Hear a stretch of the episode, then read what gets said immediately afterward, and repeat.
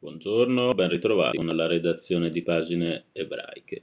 Boker Tov oggi si apre con un intervento, quello di George Soros, che chiede dobbiamo mobilitare tutte le nostre risorse per sconfiggere Putin. Lo fa attraverso un intervento pubblicato sul sole 24 ore dall'ultimo meeting annuale del World Economic Forum, sottolinea il mecenate scampato in gioventù alla Shoah, il corso della storia è cambiato radicalmente di fatto, sostiene Soros, l'invasione russa potrebbe rivelarsi l'inizio della terza guerra mondiale e la nostra civiltà potrebbe non sopravvivere. Positive impressioni anche nel mondo ebraico alla notizia della nomina di Matteo Maria Zuppi quale nuovo presidente della CEI.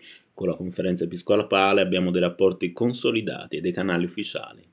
Ci sono dei luoghi deputati dove si discutono problemi comuni, racconta Rav Riccardo Disegni, rabbino capo di Roma, in un'intervista con Repubblica.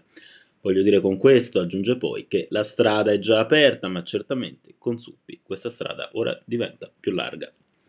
Sul foglio si torna a parlare dell'Olodomor, il più imponente massacro della storia europea del XX secolo, dopo la Shoah, 4 milioni di morti in 6 mesi torna all'appuntamento con il Festival Goriziano è Storia dedicato quest'anno ai fascismi per il Corriere, una vicenda non solo storica ma che mantiene legami con l'attualità per la crescita di movimenti populisti e xenofobi che mostrano qualche parentela con la creatura di Benito Mussolini. I discendenti di Vittorio Foà e Primo Levi hanno scritto al sindaco di Milano Beppe Sala per chiedere un intervento immediato che protegga il memoriale della resistenza alla loggia dei mercanti. Il sito, ricorda il Corriere, è stato oggetto negli scorsi giorni di una nuova vandalizzazione.